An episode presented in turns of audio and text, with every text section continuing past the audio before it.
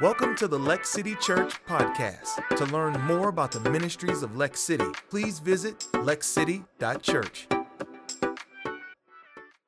You know, wrapping paper, by its very design, right? It's supposed to hide and conceal, at times even deceive us of what the contents are that are hidden underneath that, right?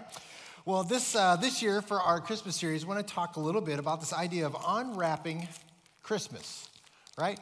Pulling away all of the commercialism, all of the glitter, all of the little stories we might have heard and think the Christmas story might be around, and take time to just really look at what it is the Word of God has to say to us. And we want to look at this, and to help us there, we're going to follow a doctor, a Dr. Luke. And uh, Dr. Luke in the New Testament followed the Apostle Paul uh, through his journeys. The Apostle Luke wrote two books the book of Luke and the book of Acts. The interesting thing is, Luke used more words in those two books than any of the other apostles in all the other books that are written, all right?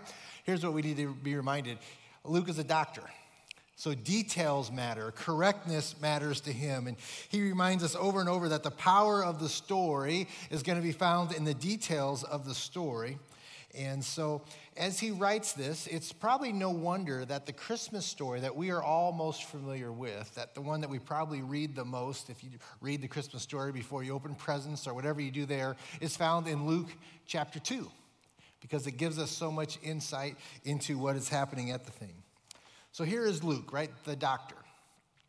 And we're going to see again that what he values is he values facts, historical accuracy, over emotions, over feelings, over flowery words. And so as Luke begins the Christmas story, he doesn't start with once upon a time, right? Or a, a tale as old as time. Or in a galaxy far, far away, right? This is not the way Luke starts the story. Uh, no, he wants to remind us this is not a fairy tale. This is a historical account of the birth of the Messiah. And so for Luke, all the little details really matter because in the detail becomes the power. So, as we look at this story for you, that probably for many of you is familiar, can I encourage us over these next few weeks is to be reminded that sometimes in the detail is where the power and the wonder really lies. And so God chose Luke to share this story and as he begins, he shares it this way to remind us how important this is. In Luke chapter 1, he says, Inasmuch as many have undertaken to compile a narrative of things that have been accomplished among us. So Luke says, Listen, many people have been trying to record what has been happening in history, just as those who from the beginning were eyewitnesses and ministers of the word have delivered them to us, it seems good to me also, having followed all the things closely for some time, to write an orderly account for you, most excellent Theophilus, that you may have certainty concerning the things that you have been taught. Luke says, Listen, I'm going to write these things, and I want to write them in such accuracy that they create in you confidence that what I'm sharing with you is true. I want to write this in such a way that you have confidence in the birth of the Messiah, in this birth of Jesus. So, over the next few weeks, we want to do that we want to take time and read what may be familiar with to us, but in a new light, and pay attention to the details because Luke says, in the details is where the wonder all begins. And my hope is that is true for us. So Luke opens the story. It's really fascinating in, in Luke. He doesn't open it with the main character. He doesn't even open the story with the main couple, right, who's central to the whole Christmas story. Uh, we don't open the story with a hillside where the shepherds are, or we're not opening a, on the back of camels. Luke says, I want to remind you, I want to start the story by giving you context of the state of the world. Because the story he's about to share is not just a story for Bethlehem, it's not just a story for the Jewish people, it's a story for the whole world. So Luke begins by says, I'm going to give you a 30,000 viewpoint perspective. What's happening in the world today? And as Luke starts in Luke chapter 2, the, the perspective from 30,000 feet, it, it's not a happy, go lucky, great perspective. It, it's a dark perspective on the state of the world. It's a dark perspective of what's happening in the heart of mankind at this moment. But we're going to see over and over in the Christmas story, all throughout Scripture, the whole story of the gospel, right? Is when times are the darkest, the light shines the brightest. And Luke says this is the context of the story uh, of Jesus. So he's going to give us two things. He's going to give us a biblical context, and then he's going to give us a global context of what's happening to set the tale for the story that he's about to share.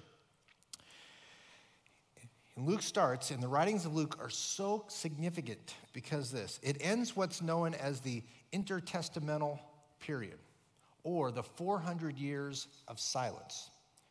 The book and writing of Luke is what breaks the gap between the 400 years of silence, refers to the 400 years from the Old Testament to the 400 years before the New Testament was written. And in those 400 years, as much as we know, God did not speak and no scripture was written. Okay? This is what you got to remember as we start there. 400 years of silence that's there. So, for at least three generations, possibly four generations, God seems distant. God seems disinterested. God does not seem to care because he has not spoken and things have not been written. And in that moments of silence of 400 years, a spiritual disillusionment has happened globally around between not only pagans, but amongst the Jewish people. Think for the pagan world. The pagan world's beginning to question the validity of, of polytheism, the, the belief of many, many gods, right? In Rome, what was the big religion of the time? It was mythology, right? And so the pagan world begins to look at this mythology, and all they're hearing is stories of these little g gods and all these great mythical stories that are entertaining, but let's be honest, Greek mythology does not drive you to live a more godly and righteous life. All this is is stories of little g gods who are as morally bankrupt as the people who are reading the stories. And they're beginning to look and say, if that's all there is, that's not very inspiring. Incest, jealousy, anger, I mean, vengeance, all the things that are true in Greek mythology. So there's a bewilderment there. In the Jewish world, it's not a great time either, right? These are people who have been conquered, they've been oppressed, they're a defeated people. The only thing that's giving them any sense of hope is the promise in this prophecy right, of a Messiah who will come. And their hope is that someday a deliverer, like in the days of Moses, will come and save them from the situation. But there have been 400 years, and God's been silent. 400 years, and the prayers seem like they're going nowhere. That's the context. So Luke says, in the midst of all that, I want to introduce you to a character, and it's not the character that you may think for the Christmas story. So if you got your Bibles, unwrap them. Let's go to Luke chapter 2. If you got your phones, you go to lexcity.info. If you're new with us this morning, so glad you're here. All the sermon notes are there at lexcity.info. I got a little video for you linked there a little bit later. You can look at that as we go. Luke chapter 2, verse 1. Familiar starting. In those days, a decree went out from Caesar Augustus that all the world should be registered. So, who's Caesar Augustus? And why, of all the characters, does Luke start with Caesar Augustus? Caesar Augustus, he's not even in my nativity set. I mean, I've got sheep, I've got donkeys, I've got the third uncle of Mary's last cousin. I mean, they're all there. Caesar nowhere to be seen, right? So, why is this important? And why, through the inspiration of the Holy Spirit, does Luke feel it's important to say, you need to understand who this person is because it sets the context. And details are important to Luke because that's where the wonder and the power. So, this morning, here you go. I'm going to give you two minutes Roman Empire, family tree, legacy uh, catch up, right? I'm going to have a quiz after this, but here's what I want you to get for this little two minutes of inspiration. How did this guy named Octavian become Caesar of all of Rome? Here's your two minutes. Here we go. Officially, Caesar had only one biological child, Julia. Before the Civil War, she had been forced to marry the much older Pompey in order to cement the political alliance. However, Julia died in childbirth, and therefore Caesar ended up adopting his sister's grandson, the future Augustus, as his son and heir. At the time, Augustus was known as Octavian, Thus, after Caesar's assassination, a second triumvirate was formed, this time an official one, with Octavian being made one of the three rulers. The other two were Mark Antony and Lepidus, both of whom had been close allies of Caesar, Lepidus being yet another son in law of Caesar's lover Servilia. However, like the first triumvirate, the second triumvirate didn't last long. Lepidus was eventually kicked out, and then Mark Antony and Octavian went head to head. One of the reasons for this was that even though Mark Antony had married Octavian's sister Octavia, he was also having a relationship with Cleopatra, the Pharaoh of Egypt and former lover of Julius Caesar. In fact, Mark Antony and Cleopatra had several children together, and there was a fear that those children would one day become powerful monarchs. There was also the fact that unofficially, Julius Caesar did actually have another biological child, a son with Cleopatra named Caesarion. So Octavian declared war on Cleopatra, meaning that he was also at war with Mark Antony. Octavian then went on to win the famous Battle of Actium, after which Cleopatra and Mark Antony committed suicide. Caesarion was murdered, and Egypt was annexed by Rome. Three years later, in 27 BCE, Octavian was given the title of Augustus, meaning venerable. Thus, 27 BCE is the date that most historians use for the start of the Roman Empire. All right. Your quiz will be later on that one. But here's the point that I want you to remind, right? Octavian was not actually Julius Caesar's direct son through the lineage is there. We pick up the story. Cleopatra was a busy woman back in those days, right? And if you want a, little history on the battle, the naval battle that gave Octavian the victory, I've got a little link. Don't look at now while I'm preaching, but look at it later in lexcity.info. It's fascinating on how Octavian. Here's the point I want to say nobody is now a threat to Octavian. He has now defeated the two other folks that had a right to the throne other than him, and Octavian sits in sole authority and sole power. He is now known as Octavian Caesar. But Octavian decides that name is not good enough for me and who I am. I have conquered all. I now rule the entire known world. And so he decides to change his name to Caesar Augustus or Augusta. That name is significant and it shocks Rome and it shocks the Roman Senate because the word Augustus was a religious name, not a political name. The word Augustus means to, to honor, to revile, to illuminate, to view as being holy.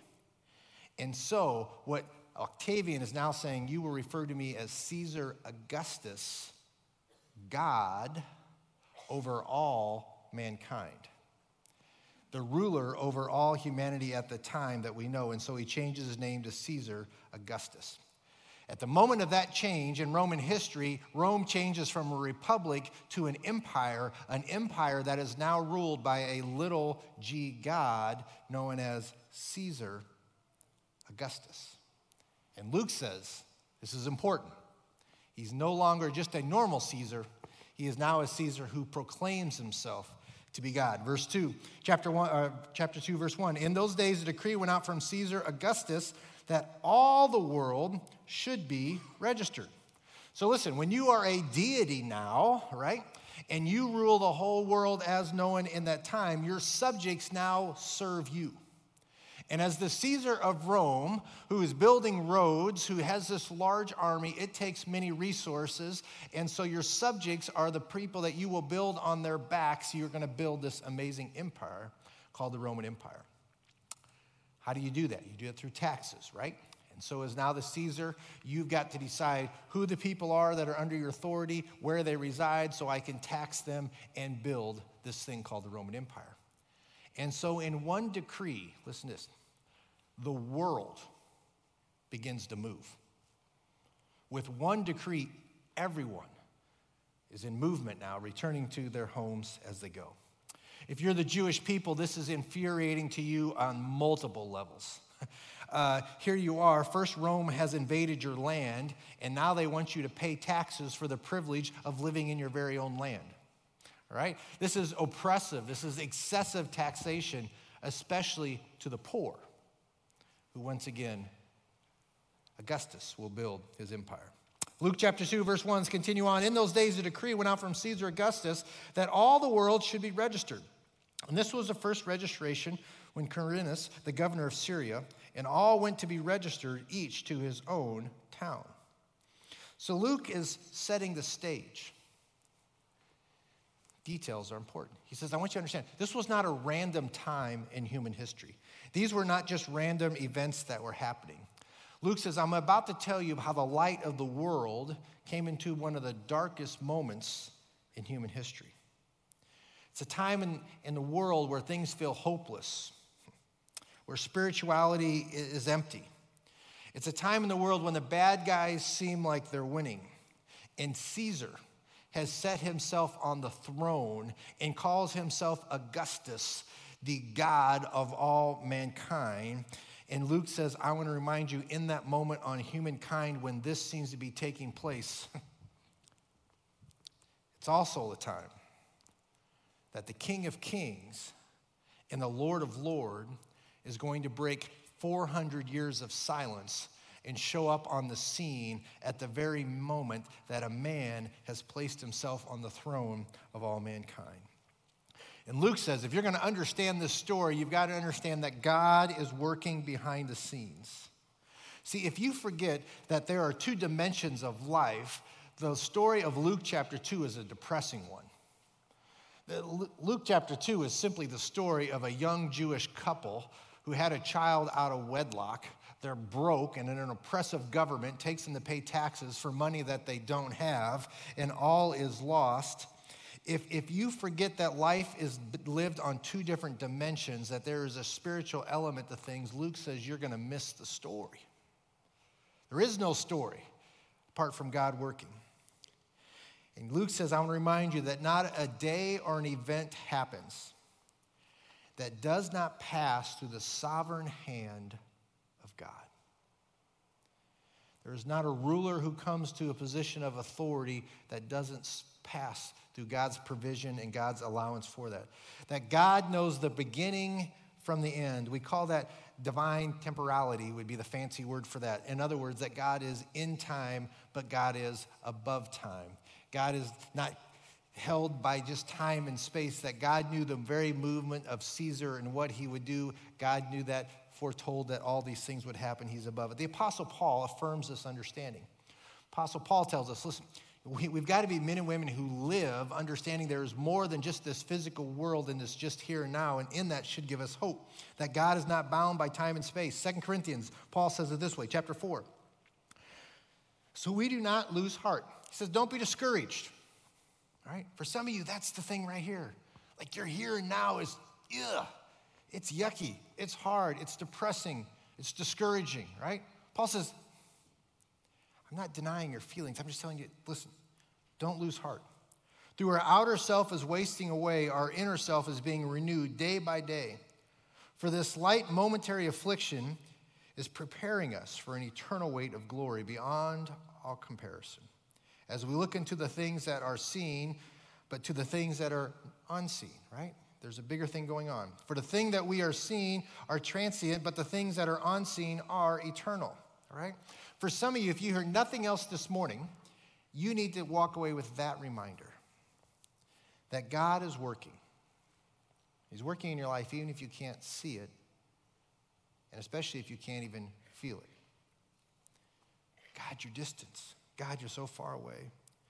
When God seems disinterested in your marriage, in your health situation, in your job projection of what it could be, in your relationship status, in the addictions the habits that you're trying to overcome, in your finances that seem to weigh you down, when you're feeling overwhelmed and your emotions, right, are, are just, they're consuming your very heart and anxiety is so, so strong, Luke says, listen, I want to remind you that the story of Luke chapter 2 is not simply a historical count of a Roman census.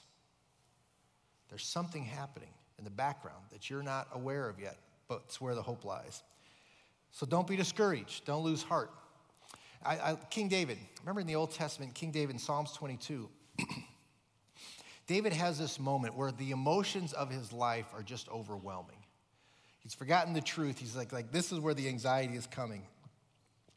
And my emotions are telling me one thing about how God is so distant in my life, yet I know the truth is that God is not, so I've got to combat that. But listen to the state of, of David in verse 1. This is where his emotions are My God, my God, why have you forsaken me? Why are you so far from saving me from the words of my groanings? Oh my God, I cry by day, but you do not answer, and by night, but I find no rest. You ever been there? God, I'm crying out to you day and night. You don't answer. I, am praying, and it seems like it's just hitting the ceiling, right? I have no rest. My anxiety is high. I, I can't sleep at night, all these things. David said, That's how I'm feeling. These prayers are empty. My, my heart feels hollow. But then David makes this choice, right? I'm going to choose to believe the truth rather than believe my feelings. Because I know where my feelings are leading me. Right now, it's to desperation and despair. So David says, Let me remind myself of the truth. Verse 3. This is what he says. But yet you are holy, enthroned on the praises of Israel. In you our fathers trusted. They trusted, and you delivered them. To you they cried and were rescued. In you they trusted and were not put to shame. David says, Listen, I've got to move my focus from my emotions to the truth. God, this is what I know about you. You can be trusted. God, my fathers, my forefathers, in their despair, cried out to you and you rescued them. God, if you rescued my forefathers, I know you're going to rescue me, even though I don't feel like it today. So I'm going to lean into this truth, and here's what we know it's true, right? When we lean into truth, it ultimately begins to transform our feelings. So, David, we're going to give the next verse that's going to show us the transformation of, of his feelings. Today, we're going to have baptism. One of the things we love about doing baptism, we share testimonies where people share their stories. We share those testimonies why? Not just to affirm in those folks for how God has worked, but for some of you, the feeling that you have today is just, I'm feeling like God's distant and I'm praying and I'm not seeing God moving and I'm wondering if this faith thing is real. But today you're going to hear the testimony of people who have seen God move and trusted God, and God did great things in your life. Why? So the beauty of that is that's encouraging to my heart. God, I, I'm watching this, and if you are real in their lives, God, then I'm going to trust you're going to be real in my life. God, I saw you move when they were in the ultimate sense of despair and you showed up. So, God, I'm trusting in that. Did you hear that? That's the, what I'm saying. That's the power of the testimony that's here. So, David says, My feelings are here. I'm going to trust the truth. And part of the truth is the testimony of my fathers and my forefathers. And so that begins to transform his feelings. So, look at verse 24. This is where David ends up. For he has not despised or abhorred the affliction of the afflicted, for he has not hidden his face from him, but has heard when he cried to him. David says, The truth of this has transformed my feelings. So now in verse 24, what's David speaking to you and I? Speaking out of confidence, right? God hears, God sees, God answers, even when I don't feel like it in the moment. So, this journey in Luke chapter 2, this ordinary journey from Nazareth to Beth to Bethlehem, right? It, it seems so ordinary, but God's going to do something extraordinary in it. And Luke says, just be reminded that Rome, that Caesar, is not acting independent, but rather he's being directed by the hand of God. Luke says, Don't forget it, even though you can't see it and you can't feel it, that God is moving in a powerful way and God is going to use. Now, we have the beauty of having some perspective. So we know while this is happening here on earth in this dimension, we know that this is what's happening in the heavenlies. Three things happen that God uses the Roman Empire to accomplish what he wants during this time. First thing, Rome builds through Caesar, through his oppression, but he builds the most amazing road system in human history 250,000 miles of roads, 113 provinces are now connected for the first time in human history. For us, cell phones have transformed and made the world very small. In the time of Luke chapter 2, it was the Roman roads. For the first time, you could travel from city to city, never heard of, never thought of before. You could do that with relative ease. Second thing to happen in the background Rome is now creating a common language. Language of Greek, right? It's what the New Testament it was spoken in. So now, for the very first time, both Jew and Gentile can communicate together for the first time in human history. Third thing that's happening behind the scenes is that the dominance of the Roman Empire and the dominance of their army brought peace to the land. So, for the first time in human history, you could travel from city to city, from church to church, without fear of being killed along the road. So, there was peace that came, Pax Romana, right? If you, if you remember that phrase from school, different things.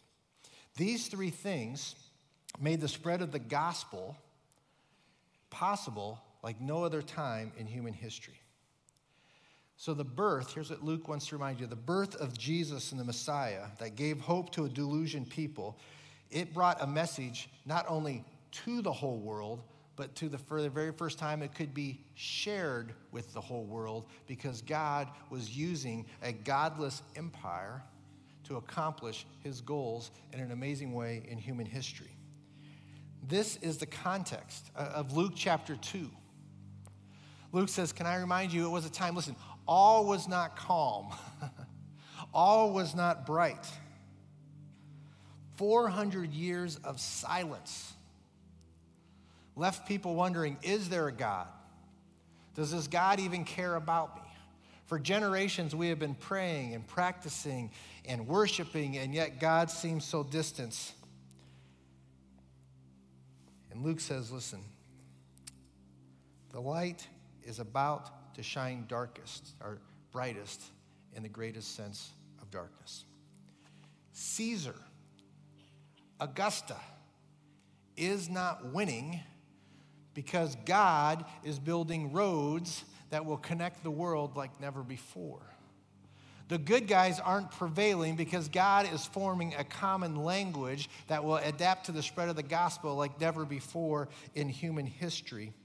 The things that seem so ordinary, God is moving in extraordinary ways. And what God is producing in 400 years of silence is fertile soil for the gospel to reach more than just Bethlehem, to reach more than just the Jewish people, to reach the entire world. And 400 years of silence is about to be broken by the greatest story that's ever been told. It's the story of the Messiah in the birth of Jesus your story is still unfolding. And in your story, you may be in a season that you feel like it's 400 years of silence. And God would say to you today don't mistake silence for God not working. Don't mistake this moment of not having direction the fact that God is not building roads and creating language and creating the soil for what God has for you in this next season. Mary and Joseph, God's been silent. And they're about to embark on this amazing journey. We'll talk a little bit more about next week.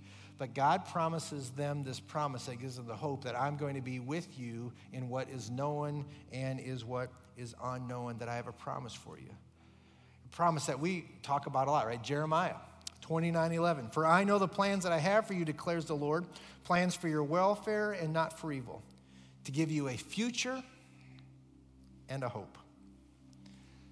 So, as we close this morning, where in your life, right, do you need to claim that promise? Where in your life do you need to reaffirm that hope? Where do you need to trust God deeper? Where you can't see it, you certainly don't feel it. But God, my patience, right? Where does your patience need to grow? Where does your faith need to deepen? God, I've been praying about this job thing for months. It seems like you're giving me nothing. God, I've been praying for my, my child for a decade here, and they just still seem, God, where are you at? God would say, listen, that's three years, that's five years, 400 years I was silent, and yet I was still working. Where do you need to have patience and allow your faith to grow deeper? Luke says, the power's in the detail and the wonders in the things that have been wrapped that we can unwrap and say, it is.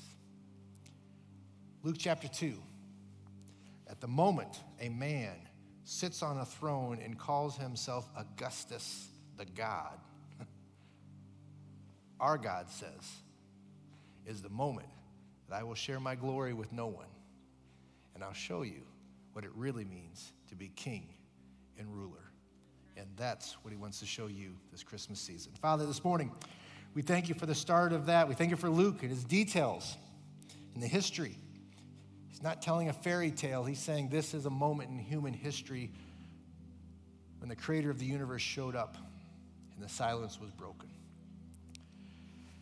God, for some of us today, we are sitting in a season of silence.